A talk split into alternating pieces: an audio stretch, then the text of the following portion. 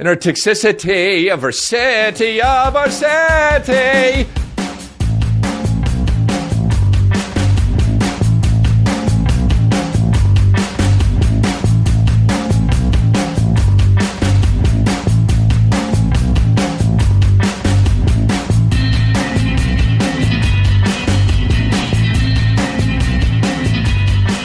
Hello and welcome to the latest episode of Rounds Rant.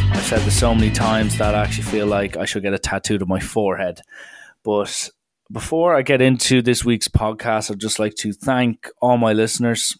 It's now over the half million mark over the last three and a half years, which is fantastic considering this was actually started because one of my mates didn't dare me, but just was like, "You talk so much shit, you should start your own podcast." So I started as just a pastime slash hobby, and it still is to this day. Whether people like it or not, it doesn't really affect me. But obviously, it's great to hear that some people do like it, and some people hate it, which is completely up to them. So fair play. But the key thing is, for you to hate it, it means you actually had to listen to it in the first place. So the joke's on you, bitches. Yeah, I know what you're gonna say. If he's so smart, why is he in a cage? You're in the cage. But yeah, thank you for listening. My Patreon page still goes. It's still going strong.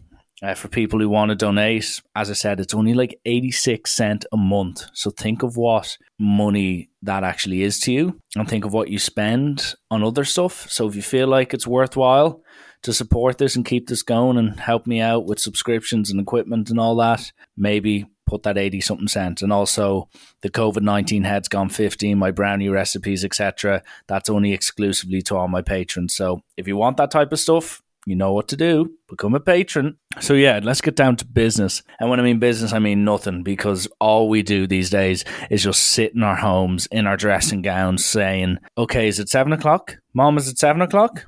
Okay, let's have dinner and then let's just drink. And then maybe get on a Zoom call because that's what's going down tonight. And when I'm at it, I'm going to take a picture and just be like, right, six cocktail, but who's counting? But yeah, it's it goes without saying, it's just a bizarre time. And I, I feel like that 60 year old in the street seeing her familiar friend be like, Jesus, Margaret, it's a bizarre time, isn't it? And then, like, whatever mate's name, Sarah, is like, yeah, it's mental, isn't it? But you know, it's all for the best.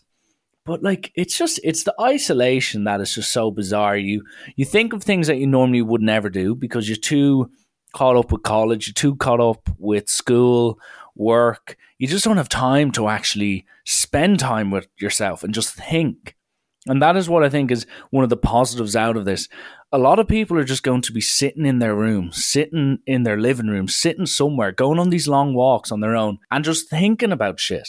Thinking about what makes them happy, what makes them sad, what have they done with their life? Are they happy with their lives? I think that type of critical thinking, well, not critical thinking, just like emotional evaluation of one's life it's really important and that is what society now lacks is that the capability that one can go oh yeah actually i'm going to think about how i feel. I'm going to think about how my mates may feel. I'm going to think about are my family happy with me? Am i happy with my family? Am i happy with my life? Those type of questions never get asked by oneself because you're too busy scrolling. You're too busy doing nonsensical unimportant shit. Or even if you're surrounded by your mates you don't even do anything with them. Bar going your one's pretty decent, isn't she? Oh, you Saz dog, you actually liked that earlier. I saw that, mate. I saw you like that. And then some of the lads like, oh, I saw you like it first. Anyway, without getting off into a tangent, the isolation is shocking. Like, with relation to being lonely and being isolated, like, I haven't felt this isolated since like a ball carrier took a ball into contact against David Pocock or Richie McCaw. Pops it to Rocco really driving at that Wallaby defence. Pocock, good work, David Pocock. Yeah, like it's it's funny how everyone's reacted in different ways and how social media has kind of reacted in different ways. Because if you look at say the only thing that I think has reacted well from a social media standpoint is Twitter. Because people still speak the truth they say funny shit, and they also talk about how crap this all is. Will uh, Willa? Sorry, uh, back to the English version of Rand's Rant, not the Bulgarian or Hungarian. So you like look at Instagram, you've got people putting up old pictures of themselves looking good, from holidays gone by, just to give their depleted ego fabricate a fabricated boost in the form of a couple hundred likes from people who you have never actually met or even had to your house. I just never get that. Number one, I don't get the random posting. It's like, here's a picture of me in Spain beside a pool looking good. And you're thinking, yeah, that was 18 months ago. Since then, you've been fired from your job, you've put on nine kilos, and you look like you're ready to work for Panda Bin Company.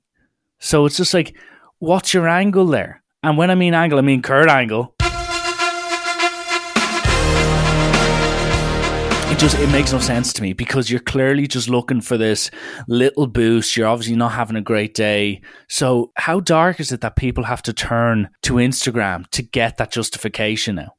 The way you justify happiness now is in the form of a number associated with a stranger double pressing their screen. That is it. That is how you judge yourself these days, and that is how shit it all is. And that is why I I plead to people to listen to my Adam Alter podcast. Okay, it's my least listened to, and it's for the exact reason I'm talking about. People are doing this type of shit, not realizing it. Listen to it, please if if people condone the type of behavior, oh yeah, here's a picture of me looking decent uh, in Portugal, yeah, going to upload that, see how many likes get. Like, if you condone this type of behavior, you should still be using Facebook with Mark Zuckerberg, like American college students who are oblivious to everything, and also pupils from CUS, as that's a platform which is it's only handy for finding old holiday photos and videos. That's like Facebook's purpose is that just good pictures, good videos of holidays gone by. Because like if you're still posting statuses on Facebook, the only people who are seeing those type of things is your mom and some boss based in a Russian lab, which is like, Richie Allen has posted an update, exterminate.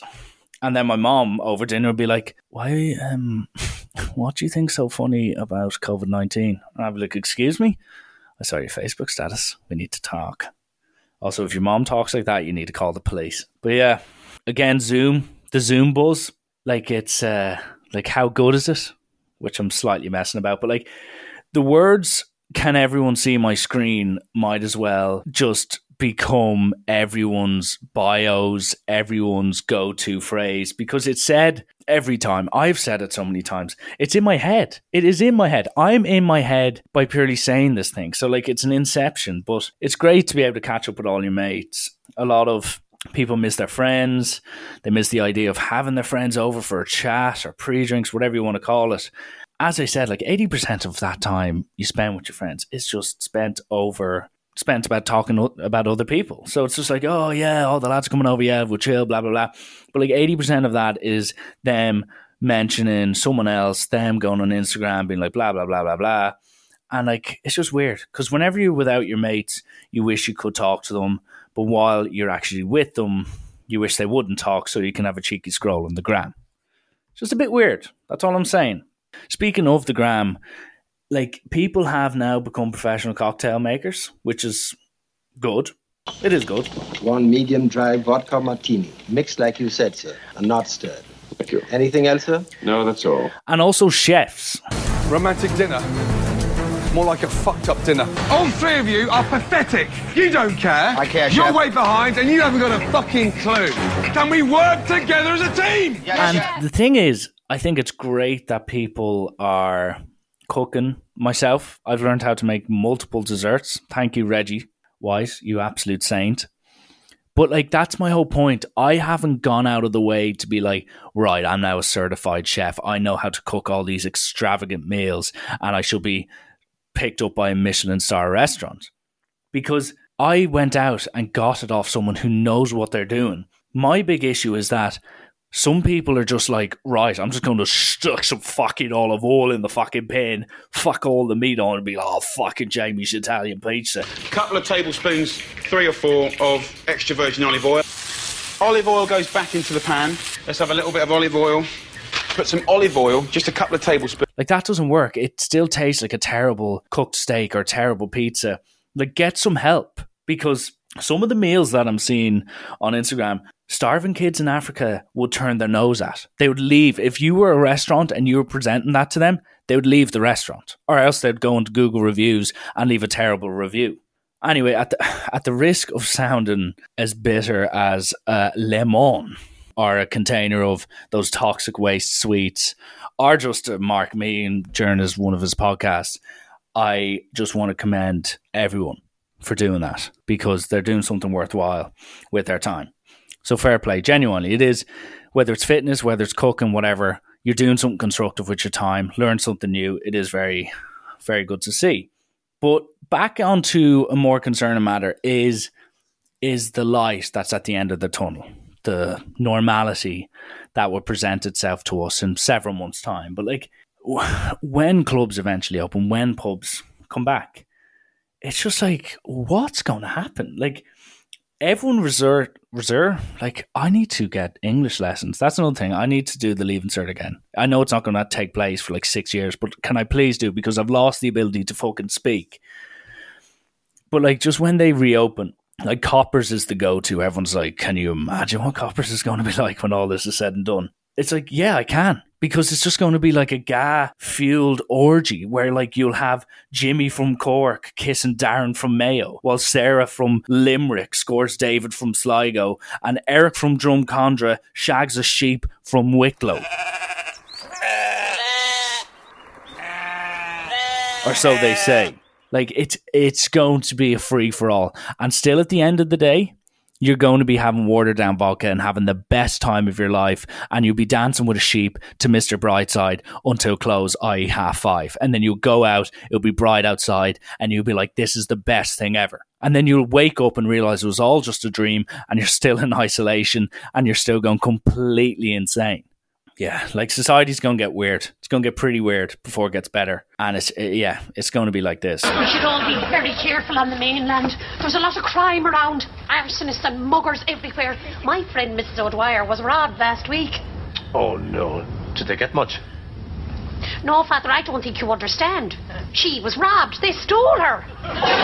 See. It's a terrible thing when an old person can't even walk down the street for fear of being stolen. And also, I touched on this the last time. Like another issue I have with COVID 19 is joggers. And I've said this before, but I need to stress this again because since then I've I've literally almost killed two people. And that's not what I want. So it's like it's vital that if you are going for a jog, you don't run on the actual road okay, just because there's a pandemic going on doesn't mean actually, you know what? Um, there's a pandemic on, so therefore I do not need to adhere to society norms.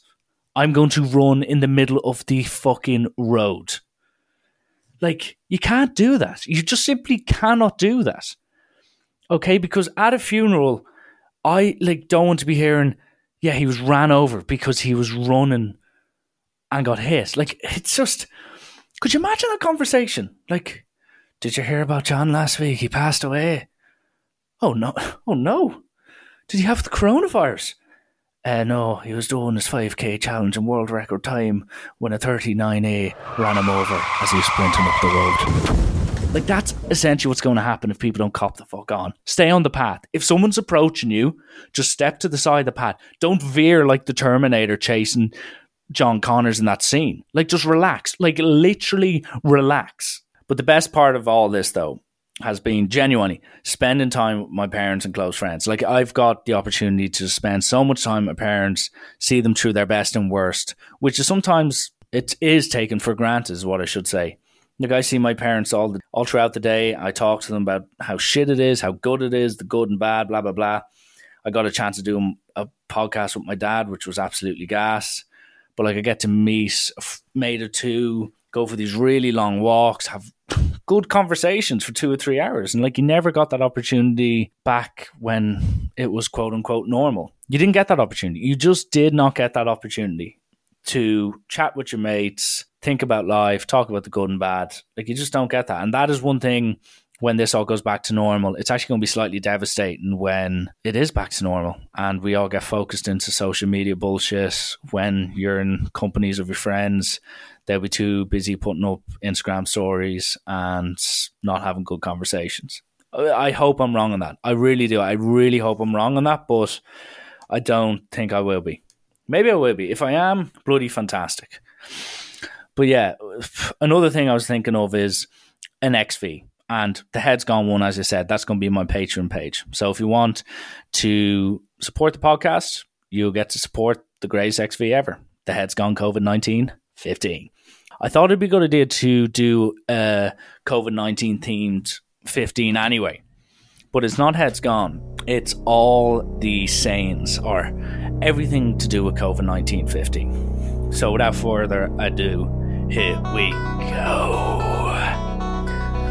Okay, and here we are in a sun drenched Aviva Stadium.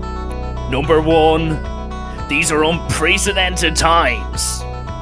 Number two, stay safe. Number three, I hear they will extend it. Number four, anyone up for a quiz? And number five, the 40 minute time limit is nearly up. And number six, anyone have a Poker Stars account? Number seven, sure look at what's happened in Italy. And number eight, did you see what Trump said earlier? Number nine, have you tried the Bujo home Kiss? Number 10, and captain for your team today. Can everyone see my screen? Number 11, this is an easy and effective home workout. Number 12, anyone have any gym equipment? Number 13, did you get nominated? Number 14, oh, the Michael Jordan doc is D's slash incredible. Insert jock caption here. And number 15 in the back line is Did you see their story? Their heads gone. And the bench is whatever the fuck you want to say. There's so many things that I'm not are saying. So yeah, just to give a bit of a, a light-hearted second half to this podcast, some holiday slash funny stories. And I've been requested to do this a lot. Like a lot. And when I mean a lot, like definitely more than I'd say 30 times at this stage. I've obviously gone to Liverpool matches a lot over the years. And the most recent one was the heroic comeback in which they beat Barcelona 4 0. They were 3 0 down after the first leg, and I'd booked tickets, flights, accommodation, the works before the first leg. So after the first leg, they lose to Barcelona 3 0. They're like 30 to 1 to go through. It's a miracle. Everyone's just like, what were you thinking, Richie? You've blown huge amounts of money. I'm not going to get into it, but like huge amounts of money. Everything was booked. And yeah, I remember heading over with my old man, David, and thinking, Jesus, we're going to need a miracle. Because I was at Borussia Dortmund, Liverpool in Anfield several years ago, and that was another similar thing where they needed like two goals in four minutes to go through, and they got it. But yeah, so I remember going over and for the whole thing, like I could even see it in my dad's eyes. He was like, "Oh, we've completely blown this." But we get over, and like the actual whole thing was hilarious. So my dad bought the tickets. So I was like, "Here's the money. Go get tickets on a website." And like most of them are just they're extortionate prices, but like screw it, it's a once in a lifetime opportunity. Barcelona in a semi final of a Champions League. So my dad bought the tickets, and then I was like, Davo, oh, I just had a quick look at the site there, and the reviews are quite concerning. Like the average rating was like 1.8 stars. People were like, "This is a disgrace. This is a scam. This is illegal." So there was a huge kind of worry, a cloud over our heads that like this was not a reputable site, and we've just been conned of a huge amount of money for these two tickets to Barcelona, and Liverpool. So we go over the day of the game, and we had a few pints beforehand. And my dad was like showing me the email. It was like, oh, go to this pub, meet this guy called Jimmy. And the thing was, they were like, you will meet our executive representative, Jimmy, at the door, and he will show you to our reception where you will get your tickets. So we're like, right, sounds a bit official enough. And we get up close to the stadium, go to this bar where Jimmy was meant to be. And we pull up in one of the black cabs. And there's a guy who looks like Father Romeo Sensini from Father Ted. Slick back grey hair, sunglasses on, even though it was like 10 degrees. And he's there with a big fag in his mouth, just being like. And I go, David, there's literally just one person. Is that your man Jimmy? So we get out of the cab. And before we could even ask him who he was, he was like, You here for the tickets, mate? And I was like, Yeah. And he goes, Up back, hurry up. And we were like, um, my dad looked at me as if to be like, right, this could be the end here. And we go around to the back, proper Green Street stuff. And we go to the back of the bar. not like a reception. I think this like pretty rough bar, packed bar, and there's like this makeshift table with loads of tickets, season tickets, loads of papers, some bird, some other lad, and a Nike tracksuit. And my dad goes up and says like, "Yeah, uh, David Allen, uh, we're looking for two tickets to the Liverpool Barcelona game." Man goes, "Yeah, hey, give us a second, will you?" Jesus Christ! And my dad kind of looking at me like, "Jesus, this could be a bit of a disaster here." So he goes, "And the passport, mate?" And my dad was like, "What? Get your passport?" And my dad was like, "Sorry, what?" And he's like, "Give us your passport." So I go, Dad, give him your passport. He goes, Sorry, what's what's this for? He goes, We'll take your passport, we'll give you the tickets, mate. So the deal was they basically held it as collateral, took his passport, gave him two season tickets, and goes, Right, these are someone's season tickets. You have to go in, swipe it, and bring it back to us after the match. Once you bring it back to us, we'll give you back the passport. So my dad was like, This is this is criminal activity here. But I was like, David, we're in no position to argue here. So we did the exchange, went to the match, and obviously it was a miracle match. Liverpool won 4 0. Ne- I, like, I'll never forget that night because, like, I, it's such a hard thing to put into words, and I get so much stick for it. Like, Liverpool to me is just, it's the be all end all for sports. Like, nothing will get me going more than Liverpool Football Club. And uh, as I said, I'm not saying I'm proud to say it, that's just a fact. Okay, when it comes to Irish football, Irish rugby, club rugby, it it just doesn't do it for me to the extent that it does with Liverpool. And you will say they're English, nothing to do with Ireland, blah blah blah. It's the way I am. It's the way I feel. I'm not going to lie about it. So I remember after the match, bawling my eyes out with my old man, and like it, it, it was one of the best moments, if not the best moment of my life, where everything was put against the team. Me and my dad supporting our favorite side seeing him ball his eyes out, seeing him seeing me ball my eyes out, surrounded by 60,000 lunatics. It was incredible. And like, it was complete mayhem after the match. We get out of the stadium, all the taxis had just stopped work, and people got out of their taxis. They were on the roofs of taxi flares. There were people throwing like fireworks outside windows, people hanging out of windows, people hanging on buses, bus stops.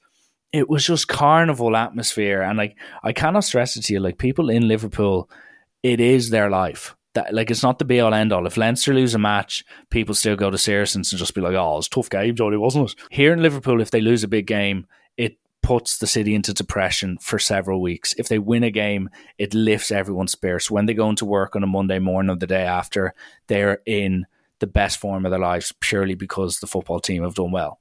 And that's what some people fail to get in Ireland if they haven't experienced it. Like it is properly just a religion over there. It's the be all end all. And it's complete carnival atmosphere. We had to walk back to the city. It took us like an hour, but we didn't care. And I remember we went back to the hotel we were staying in. And when we got to the hotel earlier that day, we didn't have time to actually check in properly. So we had to leave our luggage and all that at reception. And they were like, ah, we have you in the suite, blah, blah, blah. So we get back, we're knackered. It's like 12 o'clock, ready for bed, a bit jarred. And he was like, Oh, you're in room 24.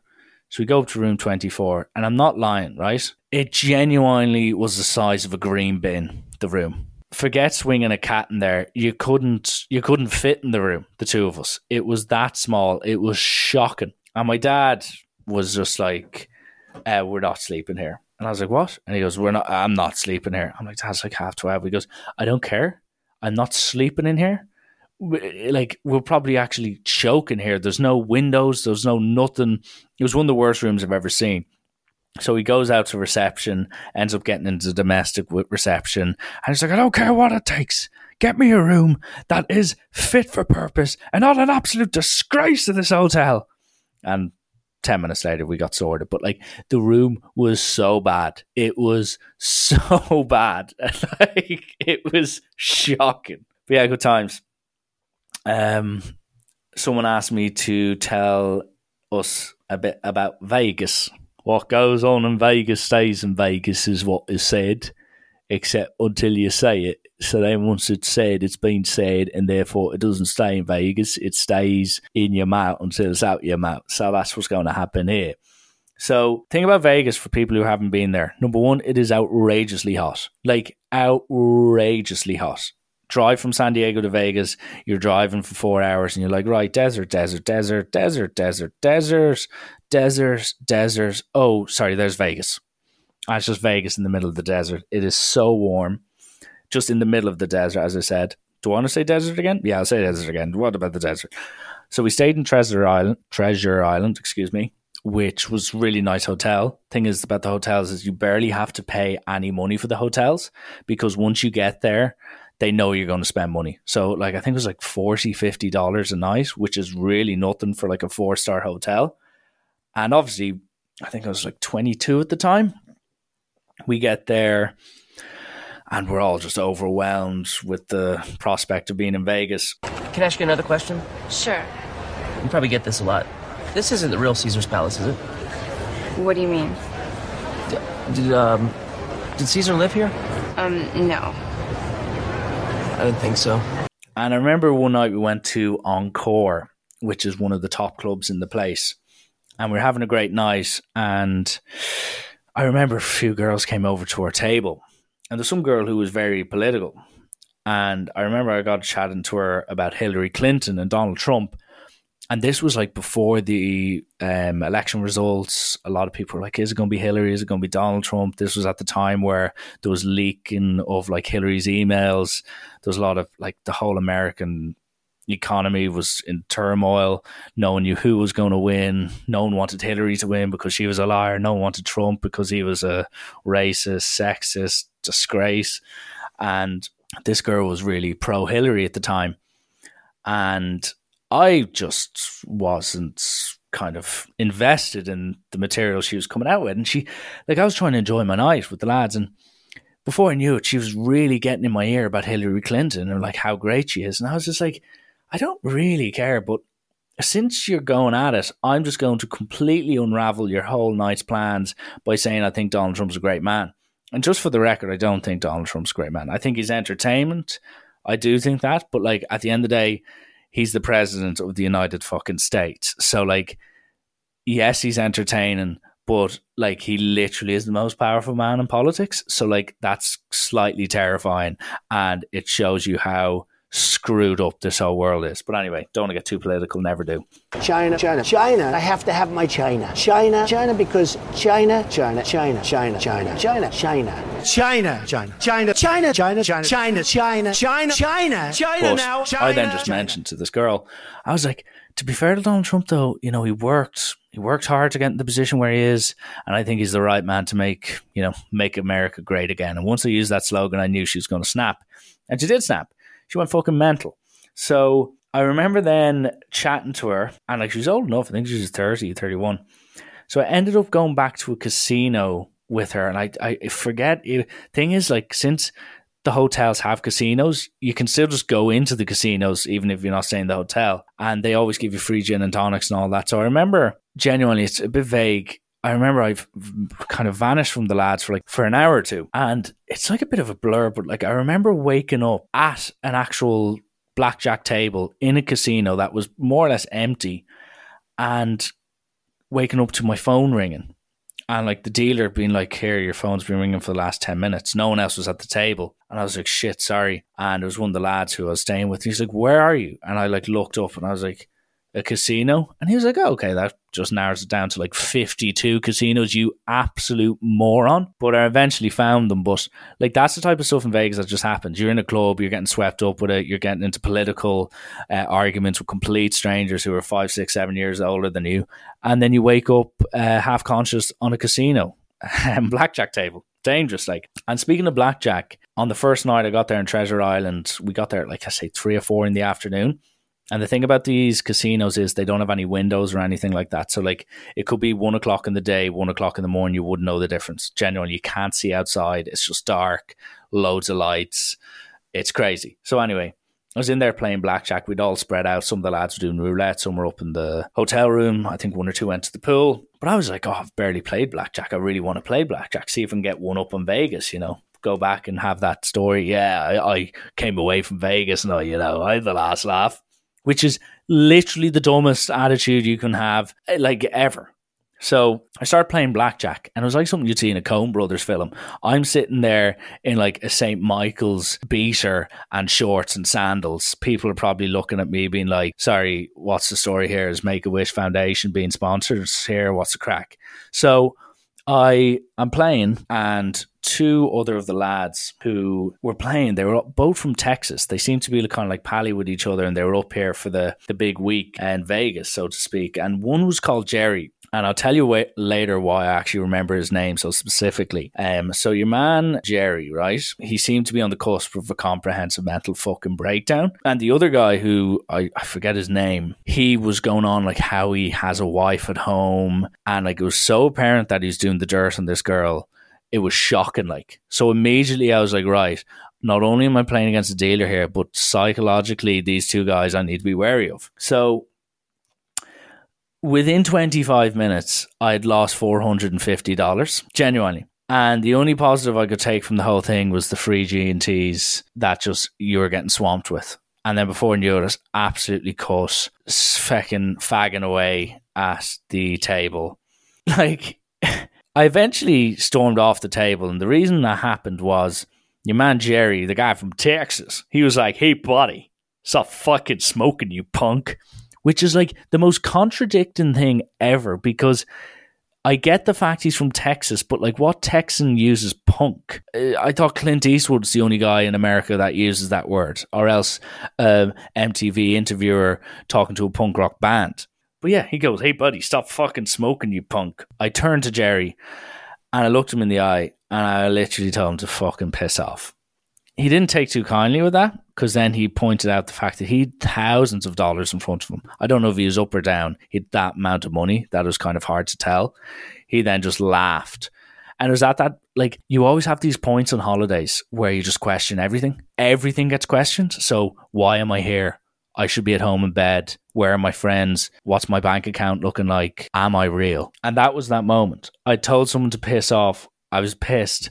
Turned out it was like three o'clock in the afternoon. I didn't know where my friends were. I was in the middle of Vegas wearing a Michael's beat or shorts and sandals, and some guy from Texas, Jerry, and some other clown who was probably cheating on his wife, basically shooed me off a blackjack table because I lost four hundred and fifty dollars that I simply could not afford to lose. And yeah, that like thank god we, i was only there for two nights because the whole place is just it's mental.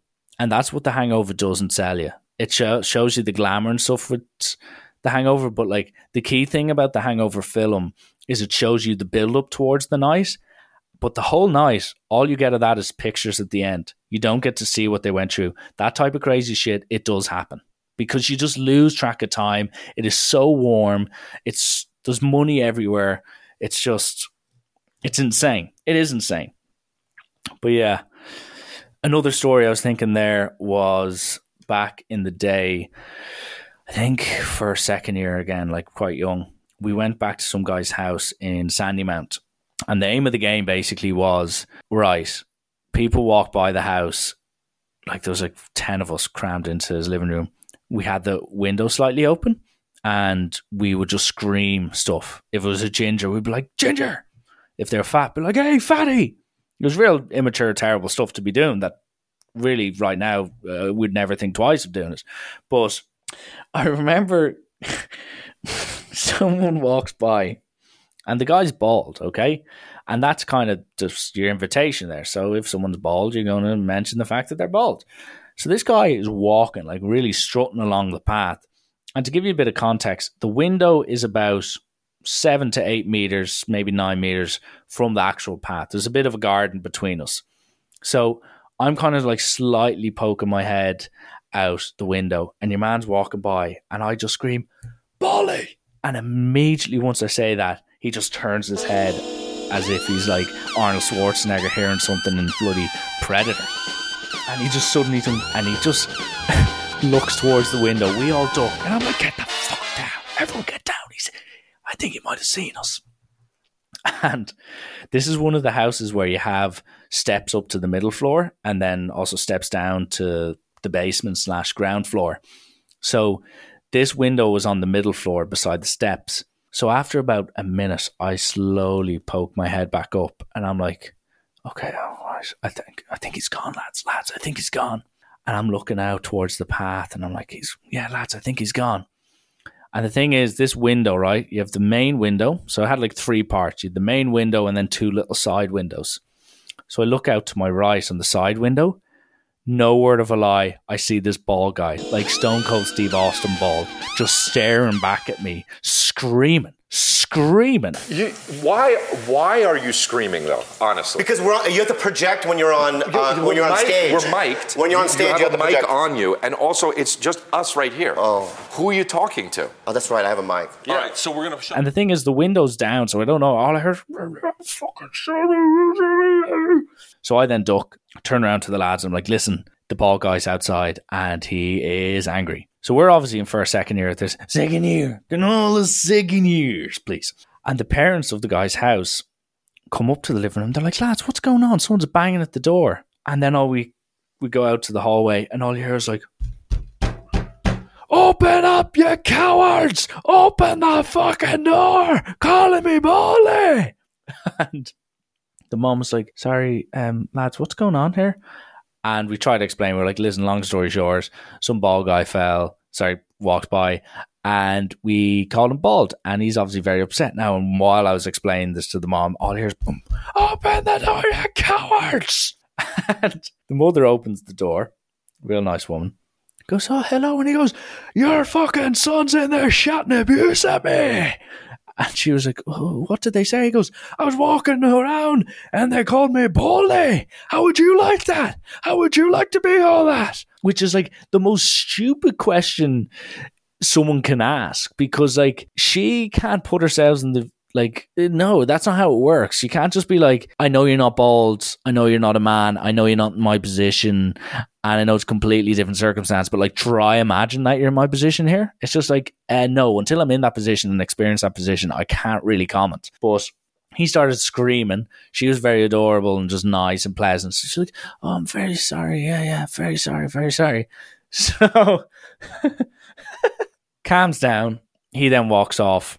And the thing was, he then walks down the road, and one of the lads, not myself, thought it'd be a great idea, an absolute great idea, to call him Baldy again. And lo and behold, he's walking. All here's Baldy, and he turned around, and like you could tell he was defeated. He just put up a tame middle finger, and like I wonder what that guy's up to right now. Like, imagine that. Imagine that was his day. Imagine he goes home to his wife and kids, and he's like, "How are you, son? How was how was your fucking day at school, brother? How was your fucking day?" He's like, "Hey, dad, it was a good day. I, I learned five plus five equals fucking ten. And he'd be like, "Go, son, you fucking legend." And then he'd be like, "Hey, dad, how was your fucking day?" And he'd be like, "I got called bully by a bunch of push wankers in Sandymount, son." He'd be like, yes, Dad, fair fucking play there. And he'd be like, yes, son. And then they'd have their bacon and cabbage. But yeah, my God, my God. So yeah, I said I would do my top 10 films ever as well, which was tough. I've been watching a lot of films in quarantine, a huge amount of films, like massive, massive amounts of films. And it took me a while to get this nailed down, but I'm pretty happy with where it's at. So starting with number 10 all the way down to number 1 so number 10 everybody wants some number 9 short term 12 number 8 i have to do it sorry And where's Barney? Oh, he's with his new girlfriend, the Japanese conceptual artist. Barbershop is in danger of growing stale. I'm taking it to strange new places. Number eight. Uh. Number eight. Uh. Number eight. Uh. Number eight. Number eight. sorry number 8 boogie nights number 7 memento memento not momentum. Oh devin turner gets out of the game like get momentum. Number 6 truman show. Number 5 terminator 2 number 4 heat. Number 3 blade runner. Number 2 magnolia. And number 1 mulholland drive. Stay alive 25 and yeah so i asked a good few quickfire well just uh, i asked people do they have any questions or topics and I got sent on obviously way too much stuff, so I just condensed it down to like six or seven. I thought would be easy to answer or good to answer. People would like to know.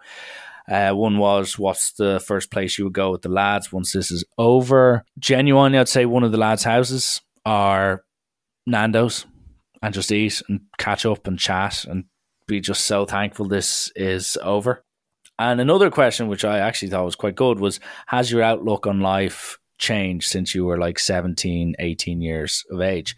And I thought that was a good question, genuinely, because I always found that during school, your outlook doesn't really change when you're in school. But then once you get into college, your kind of career goals, your friends, all that just gets changed. And outlook on life, yeah, it definitely has changed. So even like early college years, I always used to be very narrow focused and just like, right, just get through these exams, do this, focus on this week, blah, blah, blah. Now I'm very much just a bit more open ended. I like kind of plan my year so to speak. What am I going to do for holidays? What do I want to do with this year? I don't necessarily say, oh, set goals, but like, what will my year look like if I have a good one or an enjoyable one? So that's kind of what it is. And then also friends wise as well. The younger you are, when you're like 18, 19, you've loads of friends. But then once you get into your mid 20s, you still maybe speak to the same guys, but like you don't, you have different relationships now. Like you've close, close, close friends that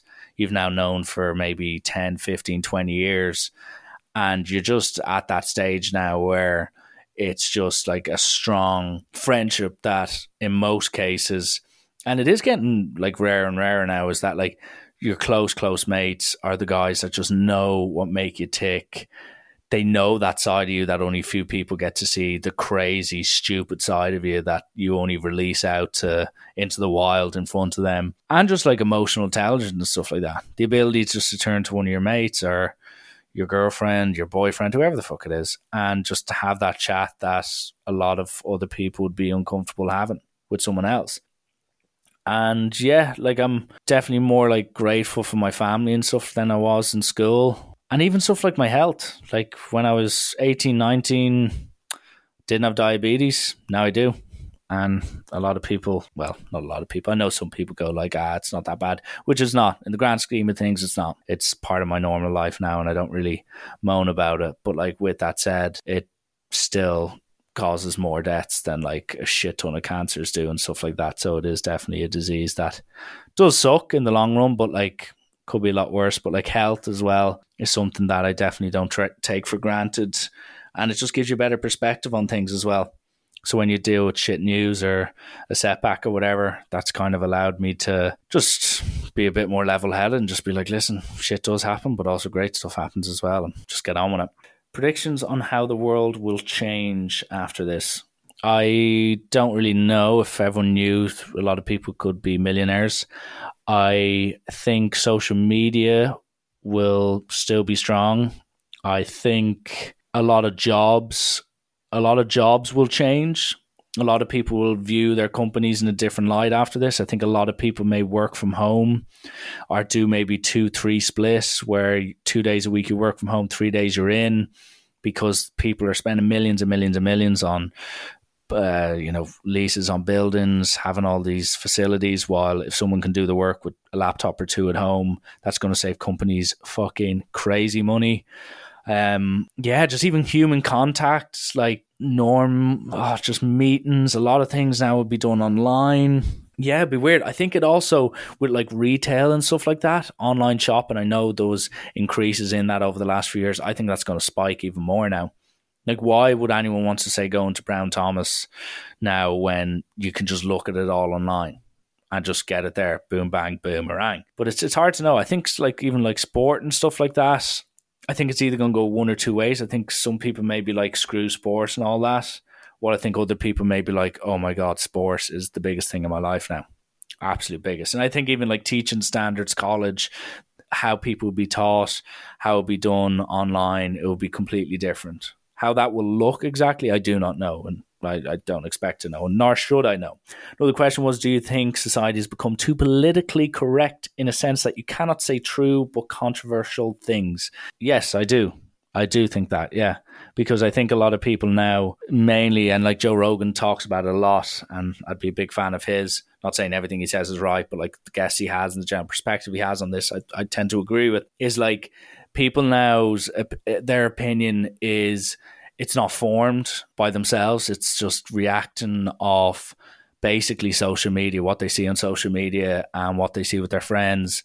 So like when you go against the grain, something that's true, people will give out to you and just be like, what the hell are you saying that for? You shouldn't say that. You should buy into what everyone else is doing, which is just essentially being a sheep, which is not what you want to do. Because, like, if you say something that's controversial, but you believe it to be true, like, you should be able to say it. Like, the whole free speech thing, and like so many comedians get in trouble nowadays because some of their jokes are deemed offensive, are sexist, are racist, or something like that like there is a line. I think everyone at the end of the day knows what that line is when you overstep it, when it's just whether it's not the right thing to say, not the right thing to do. I think that that's been the same for pretty much the entire duration of mankind.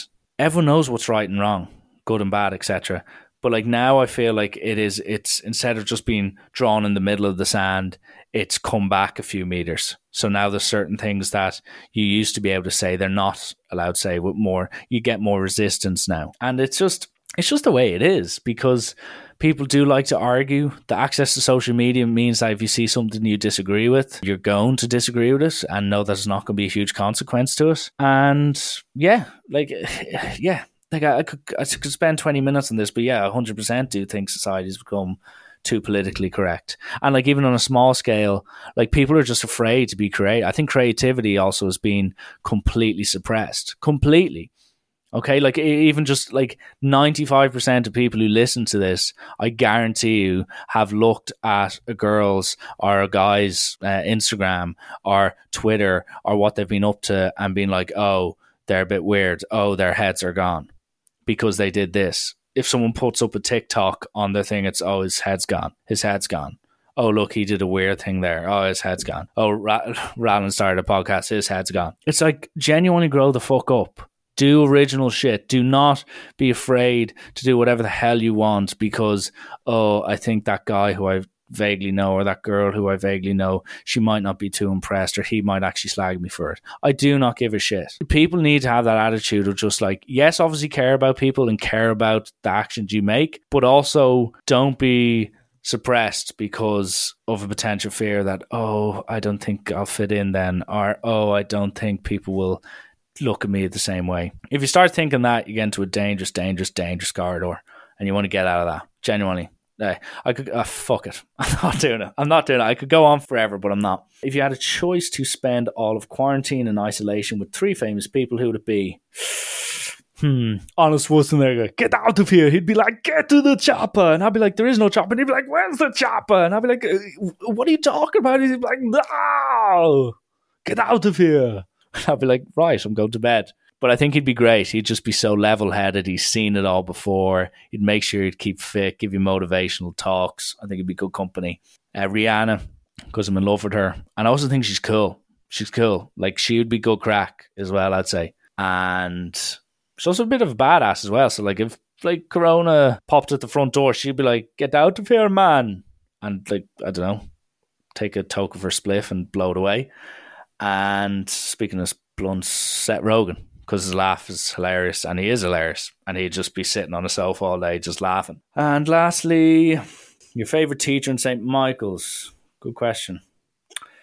Hmm.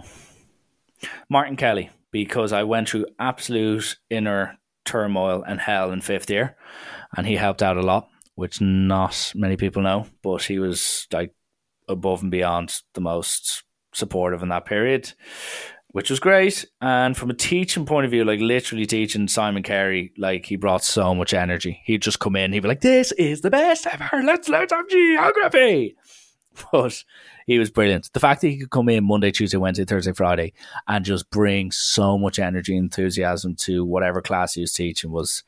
I always admired it. I always did. Like, you could not admire it. It was incredible. But yeah. So if you want to hear my COVID 19 head's gone, you got to be a patron. If you want my brand new recipe, Patreon. If you want my Bodinos, Patreon. If you want some good extra content, you got to be a patron. And I'm going to be a bit more strict on what type of shit I send out and what good stuff comes out. Excuse me on my Patreon. But in the meantime, thank you for listening. Stay safe, blah, blah, blah. And yeah, you know, you can't fire a cannon out of canoe. But the big question is, you know, is it in within two kilometres of your home because if it's not, you're in a world of trouble. So that's all for me. Eddie O'Sullivan, your sports correspondent. Stay safe and uh, gravy.